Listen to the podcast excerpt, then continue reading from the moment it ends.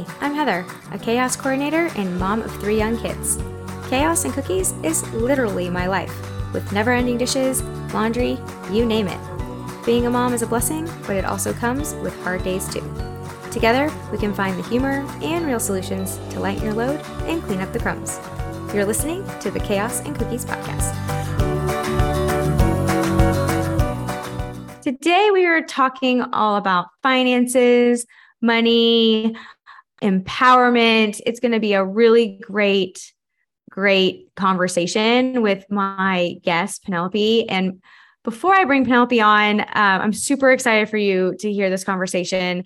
And also, uh, just a just a fun fact: Penelope is the name of my car. I love the name Penelope, and so when I was able to interview someone named Penelope, I was like, "Oh my gosh, it's it's my spirit animal name." So Penelope Jane Smith is the premier financial freedom coach for women entrepreneurs and the go-to expert for some of the biggest names in the conscious business industry. She's an acclaimed international speaker and certified trainer with over twenty years of teaching experience, the author of The Little Book of Prosperity and the creator of Prosperity Coin, the world's first cryptocurrency designed to support financial freedom for women entrepreneurs. We'll have to talk more about that for sure. Through her signature programs like Financial Freedom one oh one, she has helped thousands of entrepreneurs from all over the world to create more ease, peace, and freedom around money. Please welcome Penelope Jane Smith to the show. How are you? Hey, Heather. I'm awesome. I'm super excited for this conversation. I love geeking out about money with cool people, and I love what you're doing with Chaos and Cookies. So I'm thrilled to be a part of it. Thank you. And I, like I said, um, Penelope is the name of my car. I don't care what car I have. Her name is always Penelope. Really? And okay. So I do. I love that name. I think it's great. Awesome. Yeah. Do you go by Penelope or Penny? I do go by Penelope. I went by Penny when I was little. And so that's like my little girl name. So people aren't allowed to call me that anymore because I found that names like invoke different parts of me. Right. And that invo- that invokes the like shy little sensitive girl. And uh, Penelope is like exotic and beautiful. And I'm like, yeah, that's what I want to call forward. And so that's uh, what I go by now. How fitting that your name is Penny and you're a financial expert. No, that worked out. I mean, I just for the sake of branding, I almost wanted to go by Penny, but I'm like, no, I just can't. No. Like I said, it makes me feel like shy and, you know, reserved. Right. No, you have to go with it. But that, I just thought that was a fun little play. And before we dive in, I'm going to ask you, what is your favorite cookie and or cookie memory? Oh my gosh. Well, I have to tell you that recently I have become addicted to Crumbl. Do you guys have that where you are? So yes, I've heard of Crumbl. I've been, t- I've been told about Crumbl. I've not yet tried them. I know. It's, it's, you know, a, it's a crime. Like I, the first time I went, I'm like, I'm they're just their branding and their marketing and the way they, you know, do all these viral videos all over like TikTok. Fantastic. I'm just like, oh my God. I was like, I called my husband. I'm like, can we buy a Crumbl franchise? I don't actually want to do this because this would not be good for my health, but oh my God, I love their branding and their marketing. And, um, yeah, I got, I got hooked. So I'd say my favorite Crumbl cookie so far is probably the cinnamon maple swirl. They're like and, huge, right? They're yeah, humongous, they're really, like the size of your face. They're really big. And they have these cookie cutters that you can buy that cuts them into fourths. So you could also cut them into eighths, but then all their nutritional information is based on a serving of one sixth of a cookie. And I'm like, ah, oh gosh, I don't know why. I'm like, just make the serving size an eighth or a quarter. So you could actually like figure out what that is. But uh, I just really, Heather, I'm just gonna be fully transparent here. I just eat the whole cookie. I was going to say, most likely it would probably not make it past one day for me. I would probably eat the entire thing or my children would get a hold of it. But I mean, ain't no shame in that game. Yeah. So I'll have to try one because I've been told by lots of people. And I just, we have them around here and I just, I pass it. And every time I do, I'm like, oh, I want to go in there. But then I'm always either too busy or I'm like, that's just a mistake. Like if I bring that stuff in my house, then, you know, I have to make well, sure like my kids aren't home. It totally like, you know, taps into my FOMO. Cause it's like the fear of missing out. Cause it's like, hey, here's the flavors for this week, you know? And if you don't get it that week, then those flavors are gone for who knows how long, maybe forever. And it's like, ah. Oh, they do like flavors of, so they change it up.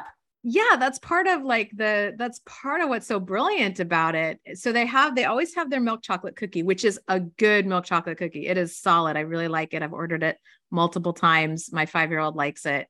And then every week they have five different flavors that rotate, and they're always coming out with new flavors. So like bring back old ones that did well, and they bring in new ones. And it's like, if you don't get it that week, then you know, ooh, who knows, that's great. Who knows when it's coming back again or when. So it like really, um, I think it drives people buying more cookies because they're like, I got to get it now. Whereas like, if I, and if I go to Missus Fields, love Missus Fields cookies, but I can get that same cookie anytime. Right. So it doesn't like, oh, how can I get to Crumbl this week? It doesn't do that same thing to me. This is, I'm right. not saying this is like great for my health, but it is brilliant for business. And I'm like, okay, how can I take what they're doing in terms of like getting other people to market their stuff by doing reviews of their cookies, the, the branding, the, um, the fun FOMO, the community, like how can I take what they're doing well and apply that to my own business? Right. I need to get in on a cookie sponsorship. So Crumbl, hit me up. If yes. you hear this, because I'll do it. I'll, yeah, absolutely. But no, it's funny. Cause, um, I'll also get the question, like, are you a bakery? Because they don't do their research and they look into it. And I'm just like, no, you know, I'm a, you know, parenting, like helper, coach, whatever. And so it's like, I would, and they're like, well, you, sh- you should get in- involved with a cookie franchise. I'm like, well, maybe one day. Um, but I need to get through, you know, all of the chaos of like, just the summer first before I even think about doing stuff like that. But, um, totally. so tell, so you're a mom, um, of two little ones, right? A five-year-old yeah. and a three-month-old. Mm-hmm. And how yeah. is that? It's intense. You know, it is chaotic, like you said. So, you know, when I first came across your podcast, I was like, oh yeah, this totally speaks to me. Uh, so I have a five-year-old named Gabriel, and then the three-month-old is Michael. I decided to go with the angelic boy names. Yeah. My whole life, I thought I would have, I thought I would have a girl. I was convinced. And I was surprised, uh, when Gabriel was a boy, but I was like, okay, well, you know, we might end up having another kid. And then I was like completely sure that Michael was going to be a girl. And when I found out he was a boy, I was just like, what? Like, how is that even possible? And, um, and one of the things that made me feel better about not having my girl was thinking of them as my angel boys. And so we decided oh. to go with the Gabriel and Michael. Since we already Gabriel, I was like, okay, well, this one, this one then has to be Michael or Ezekiel, but my husband wouldn't go for that one. Oh no, you know, they always have to rain on the parade of the of the names. So I have two boys and a girl. Uh, being a boy mom is super fun. They, I mean, kind of anything goes, especially if you're just trying to get them out of the house and they just put clothes on. It's great. Um, yeah. It looks a little funky when she does it, and she's right smack dab in the middle. And she, ooh, I mean, she's in the house right now, so I'll be careful of what I say. She is dramatic. She is seven going on seventeen. So it, oh my it's, gosh. oh man, it's a lot, but it's fun. It's definitely a difference. But, um, you know, my, my sister has two boys, and so it's just, you get to reuse all the stuff, and she always has a matching clothes, and it's just, it's a lot of dirt. It's a lot of poop talk. They love thinking poop, potty, what, like is the funniest words. And they'll Hilarious. just have conversations back and forth. Boogers. It's really annoying. Yeah. But you totally. get it. You got a five-year-old. I do. Do you know, uh, Totoro, the Hayao Miyazaki Japanese anime character? It looks like kind of like a big gray rabbit with a white belly. Oh no. Mm. Okay. Well, there, there's a movie. It's a, a Japanese cartoon called My Neighbor Totoro. And one of the characters in it is this like gray rabbit looking thing. And they have little Totoros too, but that's like the main Totoro. So yesterday I dressed both boys up as Totoro. I took like a ton of pictures. I'm like, oh, look, there's, I found some little Totoros in my house. So I love being able to do silly stuff like that for sure. And I've, I've embraced being a boy mom. I just had to let go of this lifelong dream of having a girl. So it wasn't like I was sad about the boy. I'm like, he's going to be a wonderful boy. I'm going to love him. It was like, oh, okay. My, I'm not doing my girl this lifetime. That's not what I expected. But boys yeah. love their mamas, man. They love your mamas. That's what they say. They always come back. So let's just hope and pray. Which is right? awesome. I've I've embraced it, and they're they're super snuggly and wonderful. And Gabriel does love me, and I love him. And we're we're at like this super snuggle stage, and I am into it. One of my intentions or goals for the year is just savor the snuggle, because yes, someday it's so he's not hard. Yeah. Someday he's not going to want to just cuddle mommy all day, you know? No, mine's getting there because he's just all boy, but he's going into kindergarten. He's my baby. And I'm just like, oh, so when I snuggle with him at night, I just sit there and I'm like, man, this is, I mean, all my kids like still like their snuggle time at night, but it's just like, you still have that soft baby skin and that baby like face still. And it's just right there. And you're right on the cusp of like big kid. So it's, I get it. Cause I do the same thing. I try to soak it up as much as I can. Soak it up while you can. Yeah. I'm not planning on having any more kids. I'm already, I don't even know how old I am. I think I'm forty-six in September. We start yeah. losing track of how old we are when you yeah, hit I can, thirty-five. I, I, keep think, I, th- I keep thinking I'm going to be forty-six. And I'm like, wait, am I forty-six? No, right. I'm gonna be forty-six. Numbers are tricky. Numbers are tricky. Yeah. So tell us a little more about how you, so we, we, as your bio said, like you've written a couple books, you've got cryptocurrency. There's a lot of, lots of things and places we could go for finances, especially for women and women entrepreneurs. Um, I've spoken about it on the show before with other guests, and I think it's extremely important. I am in that stage too, where I'm trying to focus more on learning about finances and money, like tax season, like taxes, just even for my business, not so much for home. Those are pretty like front for, for, you know, straightforward, but like for your business, it terrifies me because mm. I'm like, I have no idea what I'm doing. I obviously we'll get some help because finances and numbers are not my thing, but it it's difficult if you don't get blessed with those skills or learn them early on. Yeah. Which most of us don't, right? So most of us have like all this shame around money. We think that everybody else has it figured out. And, you know, the truth is, Heather, Heather like almost nobody has this figured out, right? right?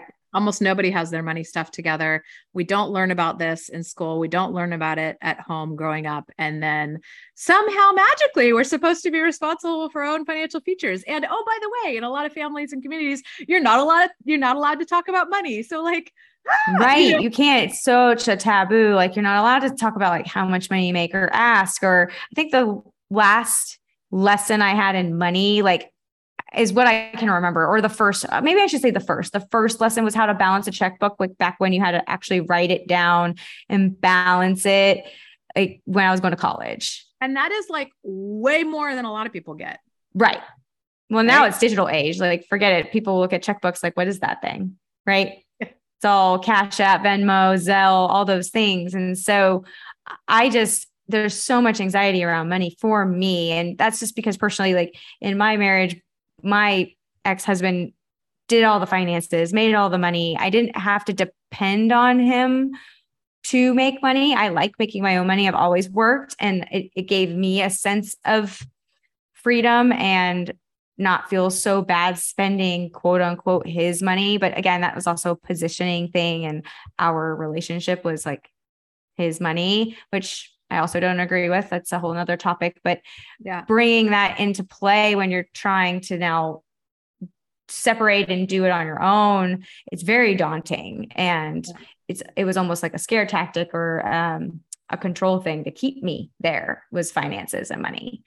Totally. And I've been in similar situations before, and it's, it's really tough. And for me, one of my highest values is freedom. Yeah. Freedom. Like I think about the Braveheart movie with the guy going freedom, and it just like lights up my heart, lights up my soul. I'm like, yes, freedom. That's what I don't, that's what I want. I want people to be able to, especially when it comes to financial freedom. And that's why I, you know, I might focus, focus my business on supporting women entrepreneurs to create financial freedom, because I want people to make choices out of a place from freedom and joy, not debt and obligation. Like I have to stay in this relationship because I can't afford to support myself on my own, or, you know, I can't go visit my dying mom because I can't afford the plane ticket. Like that stuff makes me crazy. It like causes me physical pain to mm-hmm. think about. Um, so that's, that's a big part of what I, what, why I do what I do, is because that's what I'm really passionate about. And I think the first step in creating more freedom around finances And letting go of some of that uh, money shame and anxiety is just realizing that, like, managing and investing money, it's just a skill that's learnable like anything else. And it's actually, like, relatively simple. You know, all these, like, big Wall Street people and investment people, they try to make it sound all complicated. So you'll just, like, be like, I don't know, and, like, hand over your money, but it, right. it really doesn't have to be. And if you think about all the education that you got growing up, you know, in school, in your professional education, the education that you got to run your business, maybe courses, mentors, whatever, think about all the time and money that you invested in doing those things. And then think about how much time and or money you've invested in learning how to manage and invest money is probably not as much, right? So we right. gain this level of mastery in our business, and then to go learn how to actually grow money and manage money, that's a different skill set. And we're like, oh, well, I haven't mastered that one yet. I don't want to go feel like a beginner again. That's uncomfortable, you know? Well, yes, but being uncomfortable, being comfortable is not somewhere you want to be. You always want to be uncomfortable. You're not yeah. growing. But it is a learnable skill. Just like in business, you know, you've probably figured out that the skill set that it takes to deliver your product or service and the skill set it takes to run a business that offers that is different, right? Like yeah. you can probably make a better hamburger than McDonald's if you wanted to. That's like the, the skill to deliver the hamburger. But could you run this incredible business system all over the world where teenagers can run your empire? Like those business skills, that's a different skill set. So the there's the make money world. Sorry, I like that when you're like, when you're teen, when teenagers can run your empire. I thought that was great. yeah. And we, so we have the, we have the make money world, and that's where we tend to like really focus our energy on, is like attracting clients, making sure our business is profitable, making sure our team and bills and everything are paid. And that that's where we focus. But there's this whole other world of money, like getting your money working for you and managing and investing it.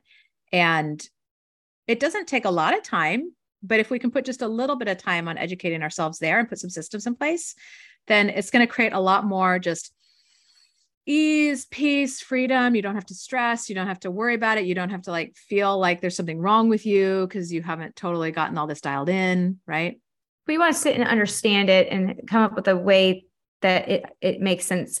I remember when I would research things or, or try to under, that's what I do. Like, even if I watch like a movie, I'll have to understand where that actor, like their whole life story, because it's like, oh, you know, they look like so-and-so, what were they in before? And then you just go down the rabbit hole. And so I do that with everything I do. And I was doing that with money a few years ago when I was, you know, uh, starting this business and everything like that. And I remember when I would ask my husband at the time, like, to help me understand it, it would either be like, this is too complicated. I don't want to like get into this right now. And he would just like, I got it. Mm-hmm. And I put the trust in there. Or I would be asking questions. He's like, no. And then he would try and like talk for a second. And then would be like, yeah, no, no. Like, this is just too, like, you just can't get it. It's fine. Like, why are you worrying about it? And so trying to understand it in a way that you do, it also brings a lot of confidence and brings a lot of e- like ease to your brain, because then you feel like you're not in the dark. Yeah. And that's my whole thing, is like things that I don't understand, it makes me anxious, right? So I try to totally. understand them, because you also totally. don't want to be like these, you know, couples that you see in the tabloids where, or even just friends that I know, like my husband stole all my money and I had no idea, because I let him control it. Like yeah. now you're, uh, you know, flipping the bill too. And you know what's scary, Heather, is it's not just husbands, it's even financial advisors. Like I sure. know multiple people who have had their financial advisor run off with all their money. And wives, wives do it too. yeah. yeah. So the thing is, the, the distinction that I want to share is that there's a difference between delegating, like getting support in areas where you're not already a master. Like that's just smart, right? But there's a difference between delegating and abdicating responsibility, mm-hmm. right? That's what we don't want to do. We don't want to just like shove it over blindly and be like, nope. It's kind of like, imagine I took my little baby, Michael, and just said, you know what? I don't want to look at you. I don't want to deal with you. I just want to pay somebody else to handle you. Um, here you go. I'm just going to like send you off over here for somebody else to deal with. Like you, like just even thinking about saying that to a child makes my body oh. contract. I'm like, oh, gross. Right. But how often have we heard people say that about money? Like, I don't want to look at it. Somebody else handles it. I just want to pay somebody else to deal with it. I don't want to think about it. Right. So that's that's pretty repellent to money. And the thing is, even if you are in a partnership, a business partnership, a, a marriage partnership, a domestic partnership, any kind of partnership where you're combining finances, you are still the steward of your money. Right. Right. So you can totally get support. You can totally delegate. But anytime you abdicate and you just shove it away, you just have to realize that you risk losing all of it. Sure. Because people will also, especially over, you know, they can dip very, I mean, I know of a very specific instance I'm thinking of, of um, a business I know, and he, the guy was just taking it little by little because he, you know, no one ever knew. And then all of a sudden it, like something happened, or someone, uh, I think it was a new bookkeeper got hired and stumbled upon it. And then, oh my gosh, it was two hundred fifty thousand dollars gone. Wow. And yeah. Now he's going to be going serving time and all this and all this stuff, but put an entire organization under because of just someone trusting him and just not watching or checks and balances and things like that. And not that you can't trust the person that you're hiring, but you, you, this is, it isn't anything in business, not even just money, even for like here, like if I'm going to trust someone to do something like my assistant who helps me with my calendar and uh, my email, I understand my process and I understand it. So she, what I see her do, I know what she's doing, and she's, there's nothing that I won't. And if she's not there, I can continue to maintain it. So understanding the systems and how your business works inside and out only helps you. Totally. And it's like, you don't have to do your own tax returns and know everything about the tax code to do your taxes. Like you can hire a tax person, but if you like have a little bit of financial education, you can help guide them, you know, and make sure they're catching things. Like I reviewed my tax returns um, that my guy put together. And I was like, wait a sec, you have this stock that we sold categorized as short-term capital gains, and it should be long-term capital gains, right? You know? And so like, I caught his mistake because I know what capital gains are, you know? Right. I don't know how to do the whole thing. Our taxes are pretty complicated with multiple businesses and real estate and everything else, but I know enough that I can just kind of like look over and make sure there's no like glaring errors. Right. So a little bit of education goes a long way. And when I'm working with women to start creating more freedom around finances, I take them through what I call my wealth accelerator system, which has four parts. There's a mindset, education, systems, and strategy, or mess for short, because most mm-hmm. of us are a hot mess when it comes to money. I love a great acronym. I love you know, it. And I want to take the pressure off and be like, you know what? You're always going to have a mess. You're always going to have a mess. And in this case, your mess is your key to creating wealth and freedom. So we're just going to like, look at your mess and embrace your mess and up level your mess. Right. So when it comes to mindset, it's like, you always want to create, you, you want to always be expanding your prosperity mindset, just like a yoga practice, right? There's always a next level when it comes to money mindset. Education, sure. We've been talking about financial education. So let's talk about what that means specifically. Financial education is like the outer game, how to, and there's five areas. There's making money, saving it, managing it, investing, and protecting it. So make, save, manage, invest, protect. So again, like just start educating yourself in those areas. Like you probably already have a lot of education around making money, um, but do you have a system in place to save it? You know, like at my Financial Freedom one oh one event, we have people create like a whole separate bank account, or even more than one separate bank account for very specific purposes. So now your money actually gets saved instead of just getting spent on something else, which is what most of us do naturally, because the truth is, the way our brains are wired, the way human behavior has developed, we are not good with money. If we see it, we have it. If we see it exactly. There, we have it to use, but we don't yeah. use it so the right we just, way sometimes. We just, nat- we just naturally practice bank balance accounting, where we look in our account and we're like, okay, great. I have money. I can go spend it. Or, oh no, I don't have money. I need to go get another client, right? That's normal. Right. So if you can like put it over, earmark it in a whole separate account for a specific purpose, now it's a lot less likely to get spent. So that's an example of actually learning how to save, is to learn the distinction. Like I didn't just get twenty percent off on this dress at Target, but I actually took that twenty percent and moved it over to this separate account. I transferred it from the make money world to the grow money world. Like that's right. An important distinction, right? And then systems, well, separate accounts are an example of systems. Having a money date where you are regularly looking at and connecting with your money, that's a system. Managing your cash flow, there's like a system for that. Um, strategy, I'm specifically talking about like your investment strategy. What's your plan for growing your money with or without a financial advisor, you know? And with a little education, you can know how to spot if your financial advisor is actually doing a good job and earning their fees, right? Um, yeah. So that's that's kind of like the the way I work with people on up leveling. I hope that's helpful. Absolutely. And so you also mentioned, and the hot the hot thing right now is crypto. This is in your bio. Let's. I get approached all the time, mainly from spammers, but like learning about crypto and how it's the new this and that. And crypto is, um, I know it's very. It's going, I'm assuming that's where it's going, and it's digital money. So it's very, it makes a lot of people timid, I'm sure, because it's not tangible. Mm-hmm. And it's not like you can just go spend crypto at Target, or maybe you can, I don't know. But you know, it, it's, so let's dive in a little bit more of that topic.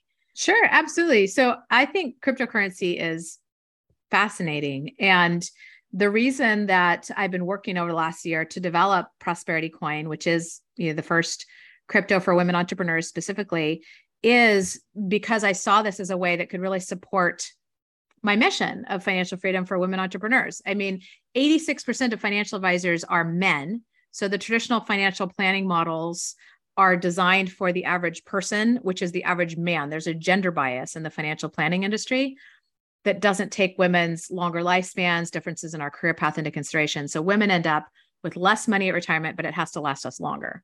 Super right. Frustrating, right? So helping, uh, and cryptocurrency is also very male dominated right now. In fact, I just got flown out to Salt Lake City to be the first woman, alongside all these big name financial gurus like Robert Kiyosaki, to be the first uh, woman that revealed films interviewed about cryptocurrency for their docuseries. So mm-hmm. I want to find like a fun, easy, risk-free way for women to like dip their toe in the crypto world. So one of the ways this supports that mission is people can get Prosperity Coins for free by like commenting on my YouTube videos or participating in challenges, or, you know, there's, there's all sorts of ways you can get free Prosperity Coins. And then you can redeem them for prizes like my programs, other people's programs, like any, anybody can offer prizes. You could offer a prize, Heather, and get Prosperity Coins that way. Right. So like, let's say it, it's kind of like if you, it's a referral process, it's a referral type situation. It's, it's, it could be. Yeah, it could be. Yeah. You can, you, you can get Prosperity Coins all these different ways. So like you could say, hey, you know what? Um, just like you would donate a prize to a raffle at a business networking thing as like to create visibility for your business, you could put a prize into the Prosperity Coin community and say, um, for example, I'm not saying you should do this, but like, let's say, hey, for five hundred Prosperity Coins, I will interview you on my Chaos and Cookies podcast. And I will do that for one person. The first person that sends me five hundred Prosperity Coins, assuming it's a fit, I will interview you. And that of course gives them more visibility for their business. So that's a cool prize. Now somebody has a neat thing they can redeem their coins for. You now have the coins you can use. You're also getting to show showcase your Chaos and Cookies podcast to everybody in that Prosperity Coin community. So that's just like one fun way that we can do this and get people like more comfortable with the crypto, because it doesn't cost any money to get in. You can like play with it and get prizes, and you could even just like send Prosperity Coins to someone because you appreciate them. So I can be like, oh wow, Heather, like I really like what you said in that interview. Uh, here's five Prosperity Coins just to say thank you. You know, so there's like all these fun things we can do with it. And then that also starts helping uh, women learn more about crypto, get educated, see if they want to have it be part of their investment strategy. Because I mm-hmm. do feel like we're at the point now where it makes sense to have a little bit of your money in crypto. I'm not saying like back up the track, mortgage the house, right? right? But it is the best performing asset of the last decade. And it's an example of asymmetric risk, meaning let's say you put one hundred dollars in or one thousand dollars again in. You know, cryptocurrency is crazy, right? It's like super volatile, you know, meaning it right. goes up and down a lot. So let's say you're like, you know what, I'm going to put one thousand dollars in and I might lose all of it, right? right? Like when you put money in the stock market overall, It goes up and down like, all the time. Like, like like some kind of index fund that kind of tracks the market, for example. Like your money goes up and down, but the chances of it going to zero is like really, really low. That would mean like the entire financial system had collapsed and we were in anarchy, right? So right. The risk is less, you know, roller coasters go up and down, but as long as you stay on till the end, you're probably going to be okay most of the time. That's not the case with crypto. Like it could go to zero, right? But let's say you take that thousand dollars and you're like, okay, it could go to zero. So I'm taking on more risk with this, but it could also double, triple, quadruple, ten X, twenty X, like go up way faster than any other traditional investments. So I'm willing to risk all or most of it for it going up way higher. And then if it, if I have a hundred thousand dollar portfolio and a thousand dollars is in crypto, if I lose that thousand dollars, it's like, I don't like it, but But so what? You know, I still have ninety-nine thousand dollars. You with me? Right. So it's like, I, I'm willing to risk all that. But if it ten X's, now that's like brought that whole portfolio up quite a bit. So can you like just, I mean, I don't know much.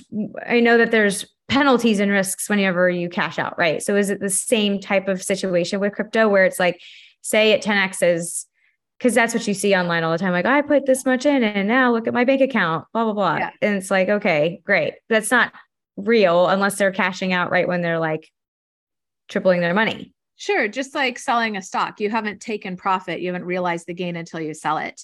And, you know, there's still, in terms of like the tax code, there's still some gray areas with crypto. So I think to be on the safe side, I would treat it just the same as selling a stock. So if you have a crypto fund like inside your tax sheltered retirement account, like in the United States, a traditional I R A, a Roth I R A, a S E P I R A, a four oh one k, or in Canada, like a T F S A.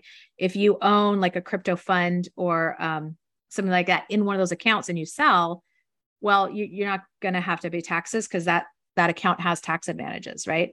If you mm. were to buy it just straight up on a cryptocurrency exchange or in a regular brokerage account with no tax shelter, then I would assume you're going to pay the same capital gains you would pay as if you sold stock. I think that's the safe way to do it. So, okay. So that's the safest way to do it. That's very interesting because I, again, don't have a lot of education with stocks, bonds, all the things. I have a four oh one k. I have um, an I R A when I transferred over, when I left the legal world. So I just get like a financial statement quarterly, I think, and it tells me how it's doing. And sometimes it's up, sometimes it's down. It's not like a big, big deal. Um, it's, I guess, my dad's financial guy. I was like, well, I'm just going to trust that guy. Sure. And that's what most people do. They're like, I don't know about any of this crap. So let me find somebody I like and trust to do it for me. And the best way to find somebody is usually like, well, who's my dad use? Who's my mom use? Who's my friend use? You know? And that's, that's the way a lot of people do it. And that works for a while, you know, and then as you start educating yourself more, you can look and see like, what is the strategy that they're running for me? Do I agree with that? You know, what are the fees I'm paying them? How does that compare to just what the overall market is doing? Because if you don't have that education, you have no basis for comparison. You open your statements and you're like, okay, I see all these letters and numbers and okay, I own some things. Great. You know, and then, oh, it went up. Okay. That's good. Oh, it went down. Oh, that's too bad. Okay. Let me file this statement somewhere. I mean, like, like, yeah, it doesn't really like mean much to you. Like, how could you possibly tell if it's doing well? You know, there's other like, ways to do something else with it. Yeah, exactly. Like, let's say it goes down two percent and you're like, oh man, that sucks. But if it went down two percent when everybody else's stuff went down forty percent, then you'd be like, okay, rock on, yeah. Good job, only two percent, you know? And then on the other hand, maybe it goes up eight percent and you're like, oh, eight percent. Okay. That's pretty good. That's awesome. But in a market that went up thirty percent, that's not so awesome. So it's like, you have no basis of comparison. It's like, um, it's like Zig Ziglar said, if you aim at nothing, you'll hit it every time kind of. Sure. Or- Cause there's just no, there's no, there's no level or baseline. You yeah, just, or like just going with it. No, no map that says here you are here. So you know, like where are you and compared to where you're going, you're just like like a percentile. I, I, don't know. I, I like our I like our person. They seem nice. They send me a Christmas card, and it's like okay, but is that what's best for your money? Maybe not. So um, Because we, yeah. we, you know, we gauge our kids like growth on percentiles. We know where they're sitting, right? So why would we not do that with money in the market and, and things? Right. But if you don't know, you don't know, right? And so, yeah. so do you want a really, really easy way to do this? Yeah. Okay. So you can go for free to yahoo finance dot com or stock charts dot com. And you can look up what the S and P five hundred is doing. The S and P five hundred is just like a list of the top five hundred companies in the United States. Right. Um, so it's a nice, it kind of gives you a nice pulse or feel for the overall market. It's got inside that one index, it has smaller companies, bigger companies. So it has some diversification in terms of size. And it, some income comes in from international. So it even has some diversification from international. So it gives you a really nice feel for the market. And so you can look on Yahoo Finance or in stock charts dot com and see what is the S and P five hundred doing. Um, and then compare that to what your stuff is doing. And right. you can own a fund that tracks the S and P five hundred and like reinvests the dividends. I'm not giving financial advice right now. I'm not saying you should do this. Yes, is- I, I do know that dividends is a good thing. That's all I know. Well, the reason you've been taught that dividends are a good thing is because you, when people think about passive income, they think of it coming as like a regular check, like annuity, or deposit, or something like that. So dividends are a good thing if the stock is also going up. They're not necessarily a good thing if the stock's going down. Like, let's say you're getting a two percent dividend, but the value of the stock is going down eight percent. Well, you're, you're losing money. Right. Right. Right. So I would like take the dividend into consideration, but don't get something just because it have a, has a dividend. Does that make Got sense? It. Yeah, that makes so, sense. So if you look at the S and P five hundred as like a benchmark, because you can buy a fund, Vanguard has funds, you know, Schwab, like anywhere, anywhere in the world, whatever brokerage account you're using, there's going to be some S and P five hundred fund, and that's going to like mirror or match that index. And mm-hmm. the fees are almost like minimal. So basically you can own the whole market for like free, basically. So if you're going to do something other than that, ideally you want it to be something that's doing better than right. the market, right? And eighty percent of professionally managed funds do not.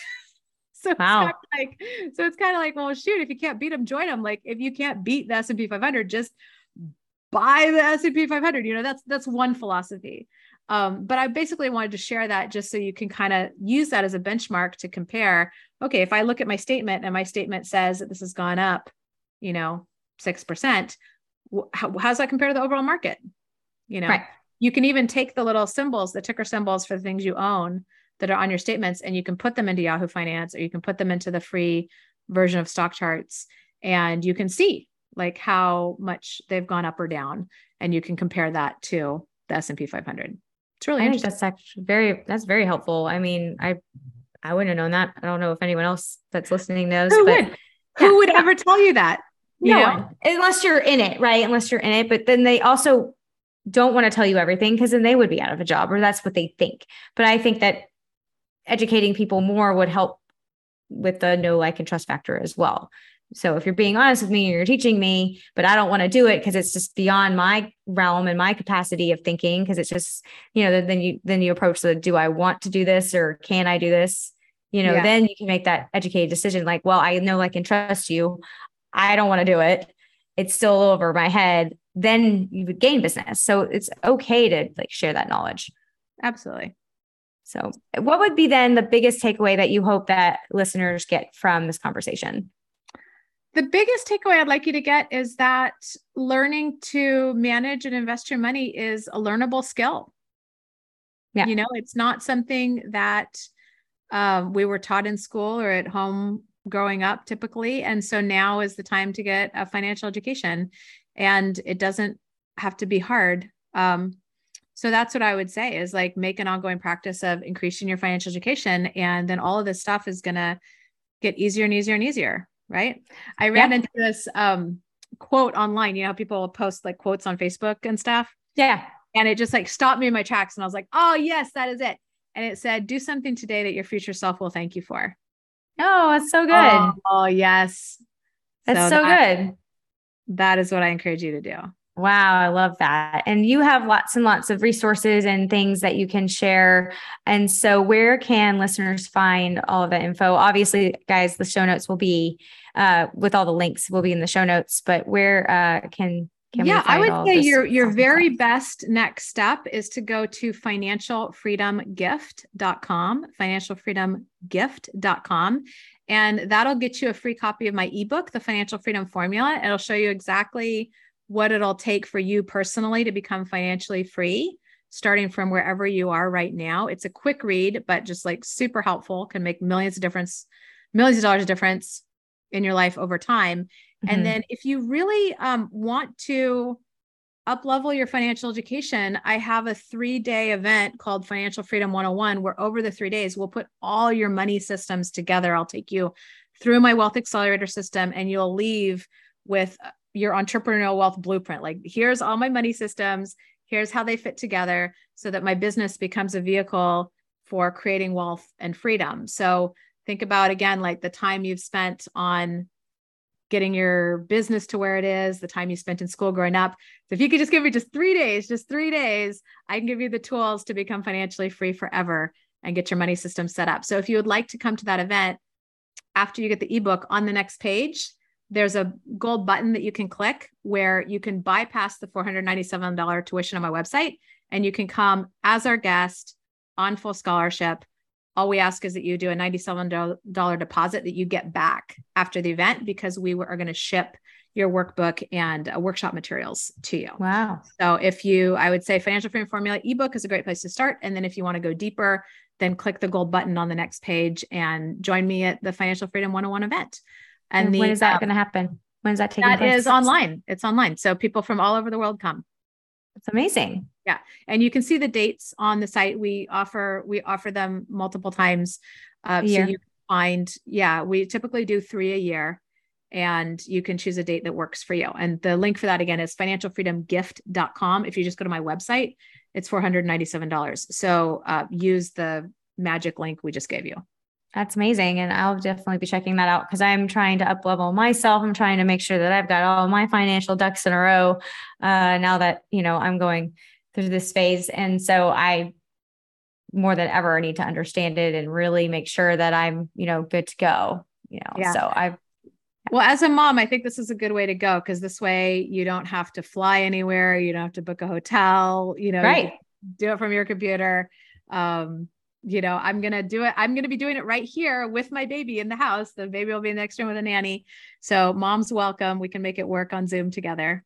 I love it. I love it. Well, thank you so much for being here. And this was, this was very, very educational and very helpful for me, and hopefully to uh, the listeners. And uh, thank you for, for being here and sharing all of your knowledge. Yeah, you're welcome. Thanks for having me. I absolutely love it. And uh, whether you do anything with me or not, get my ebook or not, I hope that you'll do something today your future self will thank you for.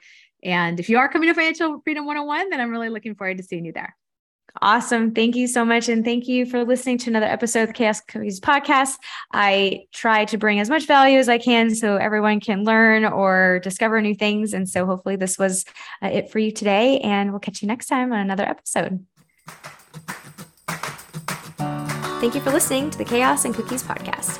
If you want more goodies and friends to share them with, follow the Crumbs to the Facebook group, or visit the Chaos and Cookies website to grab my sweet secrets on how to calm your cookies. Don't forget to leave us a five-star review on iTunes. See y'all next week for another episode of Chaos and Cookies.